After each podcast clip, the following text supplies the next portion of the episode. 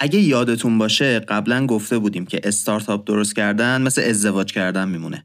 هم با خود استارتاپ هم با هم بنیانگذارا توی این اپیزود می‌خوایم بریم سراغ اینکه چطوری ارتباطمون رو با هم بنیانگذارهامون مدیریت کنیم که مشکلات کمتری برامون پیش بیاد و بتونیم تیم و استارتاپ رو حفظ کنیم.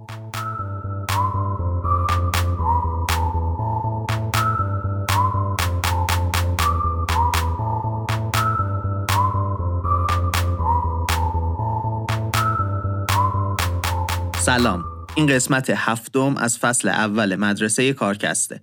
مدرسه کارکست پادکستیه که توی اون من محمد هادی شیرانی به همراه تیم کارکست میرم سراغ محتوای آموزشی Y Combinator و با هم یاد می‌گیریم چطوری استارتاپ خودمون رو شروع کنیم.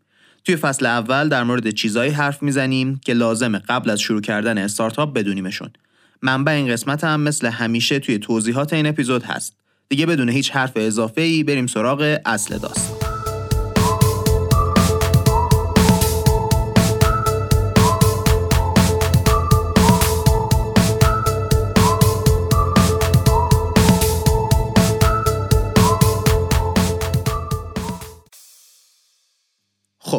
وقتی ما داریم استارتاپ شروع می‌کنیم در واقع داریم در مورد یه رابطه ای صحبت می‌کنیم که قرار ده ها سال طول بکشه. تنها چیزی که شبیه به این توی جامعه های انسانی وجود داره ازدواجه. ما توی این اپیزود هیچ راهی جز این نداریم که بریم سراغ تحقیق های علمی در مورد ازدواج و سعی کنیم ازشون نکاتی رو استخراج کنیم که به درد استارتاپ بخوره. همینجا بهتون بگم که این کلاس Y Combinator رو یکی از بهترین کسایی که من توی زمینه ساده حرف زدن می‌شناسم درس داده. ولی بازم کلی پیچیدگی ریز و درشت توی مباحثش هست. داریم حرف علمی تا حدی تئوری می‌زنیم دیگه. البته نه اینکه قرار باشه کاربرد نداشته باشه ها. نه حرف کاربردش رو هم می‌زنیم. ولی این اپیزود تا اینجای مدرسه کارکست پیچیده ترین اپیزود از نظر محتواست.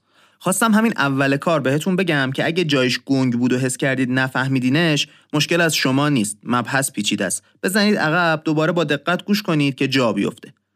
الان ممکنه با خودتون بگید آقا اصلا ولش کن گوش نمی‌کنم این اپیزود رو ولی حواستون باشه دیگه عین اینه که بگید وقتی می‌خوام ازدواج کنم فهمیدن اینکه این آدم مناسبه یا نه سخته پس همینطوری بدون فکر ازدواج می‌کنم تهش عاقبت به خیری نیست اگه این کار رو بکنید بگذریم حرف اصلی اپیزود رو می‌خوایم از روی تحقیقات یه آقایی بزنیم به اسم جان گاتمن که متخصص ازدواجه. این آقا یه کار جادویی بلده بکنه. چی کار؟ می‌تونه بشینه 15 دقیقه دعوا کردن یه زوج رو نگاه کنه و با دقت 85 درصد بگه که اینا تا 4 سال آینده طلاق می‌گیرن یا نه. اگه بهش یه ساعت وقت بدید و بتونه در مورد آرزوها و رویاهای آدمها ازشون سوال بپرسه با دقت 94 درصد درست حدس می‌زنه. برداشتن همون ویدیوی آدما رو به روانشناسان نشون دادن به کیشیشان نشون دادن به مشاورای خانواده نشون دادن هیچ کسی نزدیک عدد این آقا هم نمیاد همه حدود 50 درصد درست حدس می‌زنن. یعنی اینکه سکه بندازن همینطوری بدون دیدن ویدیو احتمالا همونقدر درست در میاد که حدس اون آدما درست در میاد. پس این آقا یه چیزایی می‌دونه دیگه نه؟ یه روشهایی بلده که می‌تونه بفهمه چه ازدواجایی به طلاق می‌رسن یا توی استارتاپ چه تیمایی از هم میپاشن. خب الان ممکنه بگید ببین اون زوجایی که زندگیشون پایدار میمونه با هم شاید اصلا دعوا نمی‌کنن. تحقیق آقای گاتمن میگه که چرا نمی‌کنن؟ خوبم می‌کنن. تفاوت توی شکل دعوا کردنه وگرنه دعوا رو که همه می‌کنن. از غذا همه آدما در مورد چیزای شبیه به هم دعوا می‌کنن. پول، بچه ها، روابط زناشویی، زمان، حسادت و پدر و مادراشون. حالا همه اینا رو توی استارتاپ هم داریم دیگه. پول میشه اینکه چقدر موفق شدیم سرمایه جذب کنیم. یا چقدر دیگه پول داریم برای اینکه زنده بمونیم. بچه ها مثل مشتری ها یا کارمندا میمونن. روابط زناشویی میشه اینکه استارتاپمون چقدر خوب داره کار می‌کنه. زمان میشه نقشه راه. توی زمانی که داریم آیا داریم کارهای درست رو انجام میدیم یا نه؟ حسادت میشه رقابت با رقیب هامون توی بازار. آیا ما بهتریم یا اونا؟ نهایتا هم پدر و مادرها میشه اینکه با شرکت های دیگه چطوری همکاری می‌کنیم. می‌بینید از غذا توی استارتاپ هم موضوع پشت دعواها انگار از همون جنس ازدواجه. اینکه چطوری خودش رو نشون میده مسئله است.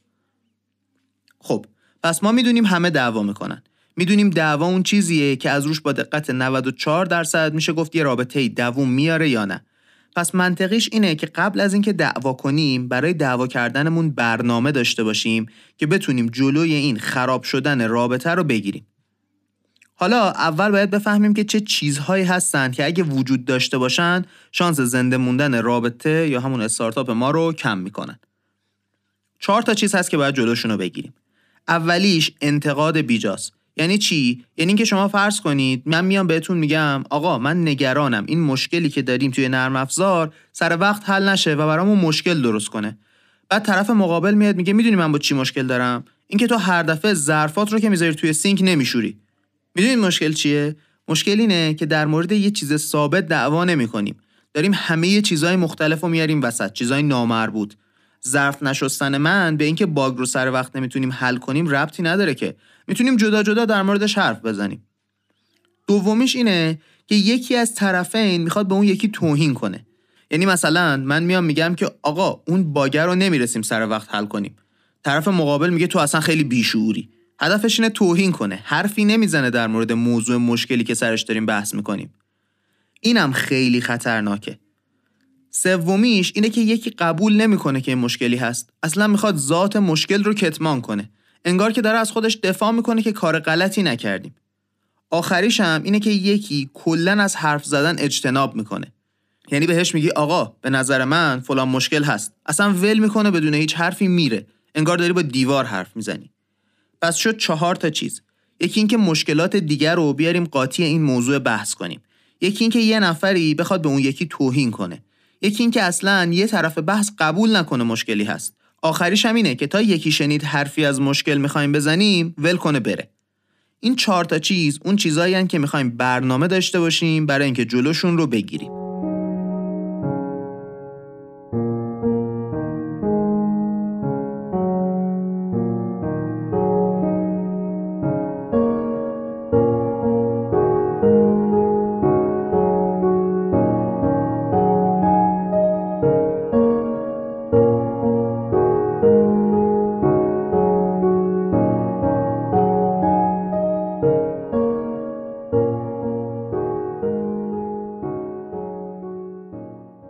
حالا می‌خوایم چهار تا روش یاد بگیریم که جلوی این مشکلات رو می‌گیره.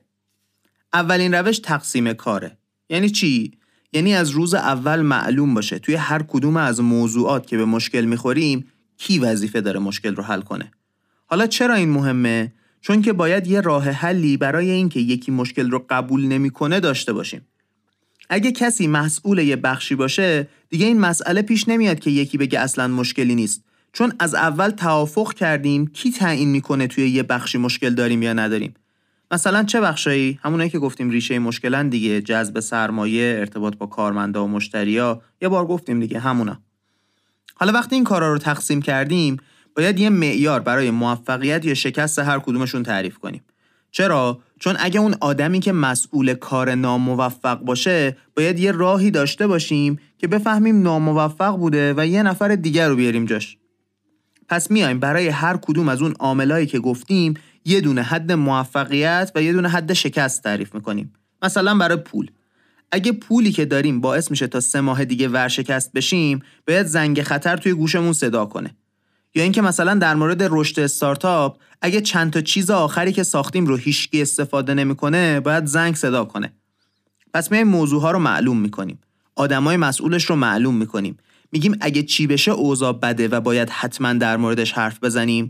و اون کسی که مسئوله هم می‌تونه هر موقعی که حس کرد مشکل اساسی وجود داره بیاد و حرف بزنه در موردش. حواسمون باید باشه که می‌خوایم این کارها رو اول کار انجام بدیم که هنوز از نظر احساسی ناراحتی وجود نداره. کم کم که ناراحتی ها به وجود بیاد و روی هم جمع بشه انجام دادن این کار خیلی سخت میشه. به قول همین آقای هیل که این قسمت رو درس داده ما می‌خوایم مسائل رو یه وقتی حل کنیم که از نظر احساسی عادی هستیم. وقتی از عصبانیت حالتمون شبیه مستی شده وقت خوبی برای حل کردن مشکلا نیست. آدم مست که مشکل حل نمی‌کنه فقط مشکل درست می‌کنه. پس داریم همون اول کار یه برنامه می‌سازیم که موقع عصبانیت بهش رجوع کنیم. بدون اینکه لازم باشه اصلا فکر کنیم. در نهایت توی مشکلات اونی که حرف آخر رو می‌زنه مدیر عامله CEO یادتونه توی اپیزود قبلی گفتیم اینا اسمن همشون دیگه ولی باید اول کار تکلیفش رو روشن کنیم. یکی از جاهایی که این اسما مهم میشن همینجاست. اگه مؤسس ها به این نتیجه رسیدن که مدیر عامل داره اشتباه می‌کنه آخرین قدم اینه که رأی می‌گیریم و هرچی اکثریت گفتن انجام میدیم. کار دومی که باید بکنیم اینه که خودمون رو بهتر بشناسیم. در واقع باید بدونیم که چطوری توی روابط رفتار می‌کنیم. این کار رو که بکنیم می‌تونیم جلوی اینکه هر موقع بحث شروع میشه یکی ول می‌کنه میره رو بگیریم. حالا چطوری؟ یه تحقیقی در مورد اینکه آدما توی روابطشون چجوری هستن انجام شده که میگه سه تا دسته اصلی وجود داره توی آدما دسته اول کسایی که سکیور هستن توی رابطه. حالا یعنی چی؟ این یعنی اینکه من با اینکه به دیگران اتکا کنم و دیگران به من اتکا کنن مشکلی ندارم. می‌تونم به دیگران وابسته باشم و دیگران هم می‌تونن به من وابسته باشن. نوع دوم نوع نگرانه. این آدما همیشه حس می‌کنن توی رابطه داره بهشون کم لطفی میشه و می‌خوان بیشتر و بیشتر توی رابطه عشق دریافت کنن. انگار که دنبال طرف مقابل هستن که هی بیشتر و بیشتر به دستش بیارن. لازمه که هی آدم طرف مقابل بهشون نشون بده که دوستشون داره. دوست داره کنارشون باشه. گروه آخر کسایی هستن که از رابطه فرار می‌کنن. میگن که اصلا خیلی ترسناک و سخت رابطه. حالا اینجا لازمه ما بدونیم که نوع رابطه‌ای که هم گذارمون با ما داره چیه. چون این نوع اتصال چیزیه که تعیین می‌کنه رابطه ما چه شکلی باشه. حالا نکته جالب اینجاست که اون دسته بودن که هی بیشتر و بیشتر می‌خواستن و اون یکی دسته بودن که از رابطه میترسیدن. این دوتا گروه احتمال اینکه با هم باشن خیلی زیاده. اکثریت آدما هم از همین دوتا دسته هستن. بعد خب معلومه کار نمی‌کنه رابطه دیگه. یکی داره فرار می‌کنه از رابطه اون یکی داره دنبالش میدوه که بگیرتش. توی استارتاپ میشه اینکه یه دسته از آدما لازم فاصله بگیرن و فکر کنن که چطوری مشکل رو حل کنیم. یه دسته دیگه ای کسایی که هی لازمه بهشون اطمینان داده بشه که مشکل رو داریم حل می‌کنیم داریم پیشرفت می‌کنیم. یکی رفته فکر کنه اون یکی هم که اصلا حس نمی‌کنه کسی داره روی مشکل کار می‌کنه. میشه ریشه همه بدبختیا بعد حواسمون باشه پس که هممون باید همدیگر رو بشناسیم و مداوم به خودمون بگیم که طرف مقابل چطوریه و لازمه که یه وقتایی از اون چیزی که خودمون راحتیم باهاش بگذریم که تیم بتونه بره جلو. در مورد این نوع ارتباط کلی کتاب نوشته شده. ولی یه ویدیوی خوبی هستش توی یوتیوب از یه کانالی به اسم School of Life که لینکش توی توضیحات این اپیزود هست. اگر بهتر می‌خواید بفهمید مسئله رو برید سراغ اون ویدیو.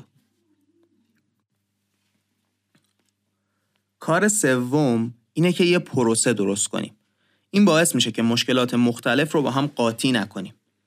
قبلا هم گفتیم دیگه اینکه یه برنامه برای مواجه شدن با مشکل داشته باشیم چیز مهمیه.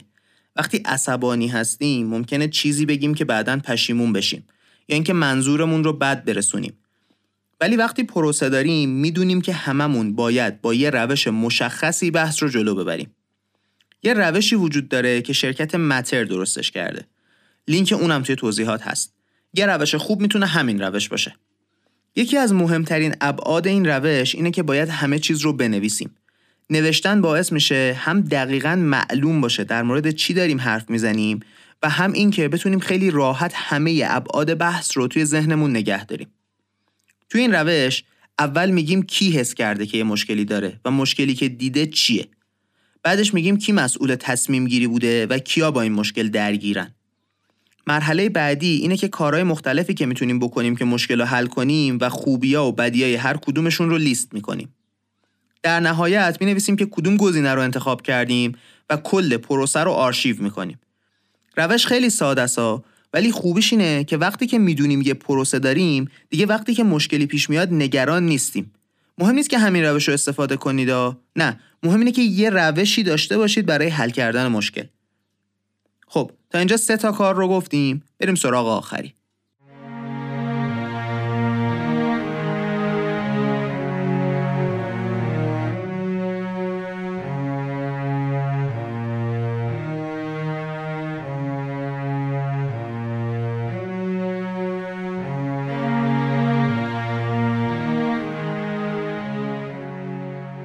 چیز چهارمی که باید یاد بگیریم اینه که چطوری بدون خشونت کلامی ارتباط برقرار کنیم. حالا قدم به قدم در موردش مفصل صحبت می‌کنیم. چیز مهمیه.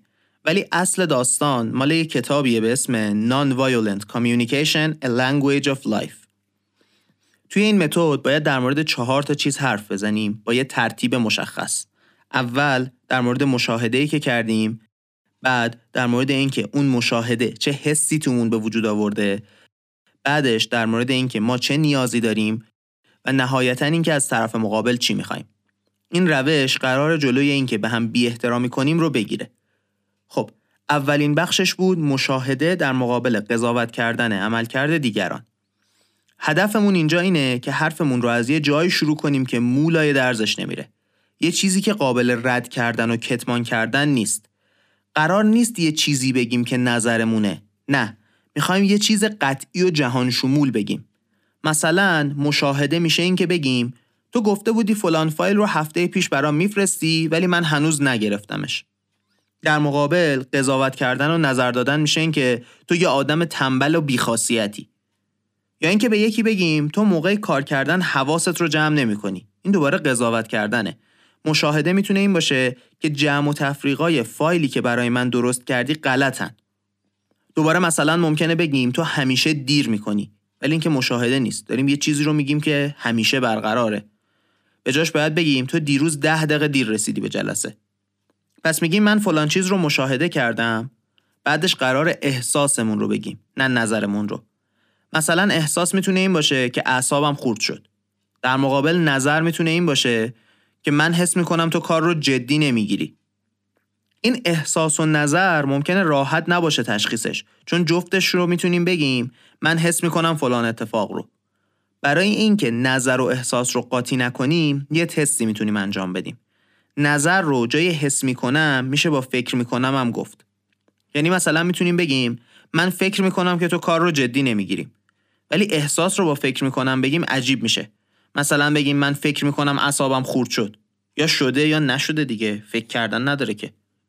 یه سری احساس ها هستن که یه احساس دیگه پشت خودشون دارن. مثل خشم یا احساس قضاوت شدن. مثلا اگه شما بگید من حس کردم که سرزنش شدم یه احساسه. ولی احتمالا احساس اصلی پشتش اینه که من ترسیدم یا استرس گرفتم. خود سرزنش شدن یه طوری حس نیست دیگه. در مورد خشمم همینه. خشم یه عالم احساس رو می‌تونه پشت خودش داشته باشه. مثلا همین من عصبانی شدم می‌تونه دلیلش دوباره ترس باشه. باید وقتی داریم این نوع احساس ها رو در موردشون حرف می‌زنیم خیلی حواسمون رو جمع کنیم. حواستون هست دیگه ما یه ناراحتی داریم بعد توی شرایط ناراحتی می‌خوایم احساسمون رو بگیم.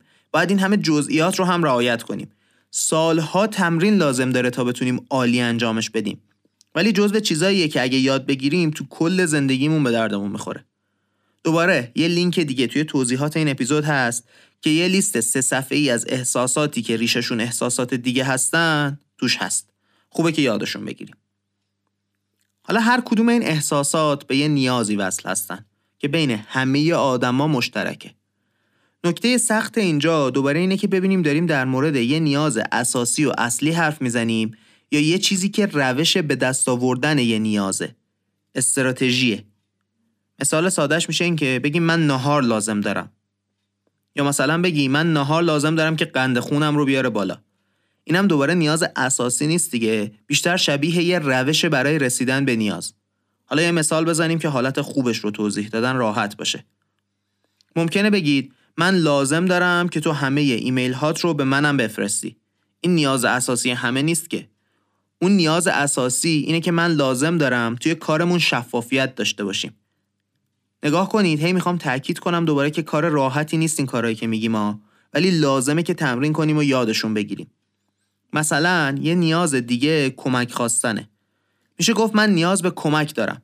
ولی اگه بگیم من نیاز دارم که تو به هم کمک کنی در واقع داریم چیز درست رو نمیگیم. تو لازم نیست به من کمک کنی که من کمک لازم دارم. تا اینجا گفتیم که اول میگیم چی مشاهده کردیم بعد چی حس کردیم بعد چه نیازی داریم. آخر قراره بگیم که از طرف مقابل چی می‌خوایم. حواسمون باشه که قرار نیست دستور بدیم. قرار دعوت کنیم طرف مقابل رو که نیاز ما رو برطرف کنه. اول از همه این که باید خیلی دقیق حرفمون رو بزنیم. یعنی نمیشه بگیم من ازت می‌خوام که من احترام بذاری. تعریف من از احترام گذاشتن با تعریف شما فرق می‌کنه. پس طرف مقابل درست متوجه نمیشه چی ازش می‌خواید. به جاش باید اون چیزی که اصل قضیه است رو درست بگیم. اینکه مثلا من ازت می‌خوام که سر وقت بیای سر جلسه. اشتباه دومی که اینجا رایجه اینه که اون چیزی رو که نمی‌خوایم بگیم. در حالی که باید اون چیزی که می‌خوایم رو بگیم. مثلا به جای این که بگیم من ازت می‌خوام ایده آدم ها رو دور نندازی باید بگیم ازت می‌خوام که وقتی کسی توی تیم یه ایده میده اول ازش دو سه تا سوال بپرسی که ابعاد قضیه رو درست متوجه بشی بعد نظرت رو بگی. آخر سرم ممکنه همه این کارا رو که کردید طرف مقابل تهش بگه نه. به همین راحتی نه. به جای اینکه فکر کنید که این روش کار نمی‌کنه باید سعی کنید یه طوری مطرح کردنتون رو تغییر بدید که برای همه اعضای تیم درست بودن و لازم بودن خواستتون درک بشه. پس چی شد؟ اول میگیم چی مشاهده کردیم؟ بعد میگیم چه حسی داشتیم؟ چه نیاز اساسی داریم که برآورده نمیشه؟ و آخر سر چه درخواستی از طرف مقابل داریم؟ تحقیقای ازدواج نشون میدن اون زوجایی که رابطه پایدار دارن اینطوری نیستن که فقط در مورد چیزای مهم دعوا کنن. برعکس اینطوری که نمی‌ذارن مشکلات کوچیک تبدیل به مشکلات متوسط بشه بعد مشکلات متوسط تبدیل به مشکلات بزرگ بشه و آخرش رابطهشون رو نابود کنه. برعکس کوچیکترین چیزها رو هم سعی می‌کنن توی وقت مناسب توی همون روز به طرف مقابل بگن. اینطوری روی هم جمع نمیشه ناراحتی ها اسمش رو گذاشتن بدهی احساسی emotional debt توی استارتاپ هم ما می‌خوایم این بدهی احساسی رو حداقل ممکن نگه داریم و تنها راهی که می‌تونیم توش موفق باشیم اینه که خوب تمرینش کنیم. برای تمرینش. خوبه که در مورد چیزایی حرف بزنیم که فکر نمی کنیم الان مشکل اساسی هستن ولی مکالمه های حساسی هستن. مثلا اینکه الان اهداف کوتاه مدتمون برای شرکت چیه؟ یا اینکه به نظرت داریم معیارهای درستی رو برای اندازه گیری عمل کردمون استفاده می‌کنیم؟ یا اینکه به نظرت داریم به هدفامون می‌رسیم؟ دیگه حرفامون رو زدیم. وقتشه که جمع بندی کنیم.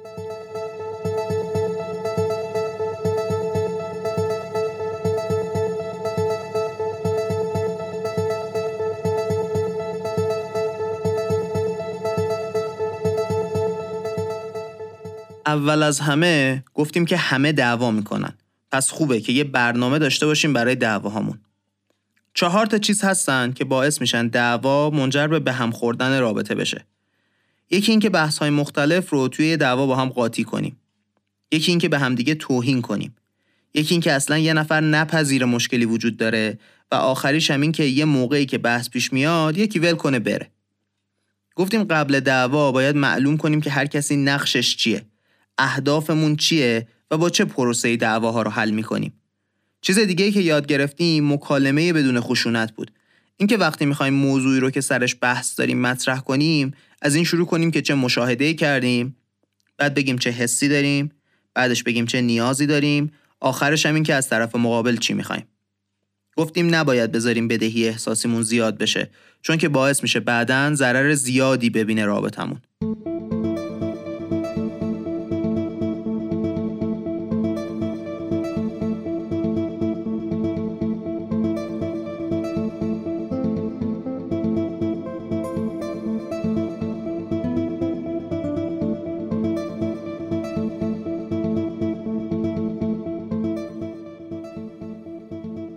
رسیدیم به آخر این اپیزود از مدرسه کارکست.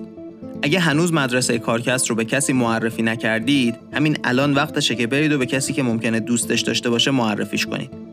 اگرم معرفی کردید که چه بهتر بازم بیشتر معرفی کنید. ممنونم از شما که تا آخر این اپیزود رو گوش کردید. ممنونم از شبنم شجاع اردلان محمد رستگارزاده و علی امیریان. تیم کارکست این بود. قسمت هفتم از مدرسه کارکست.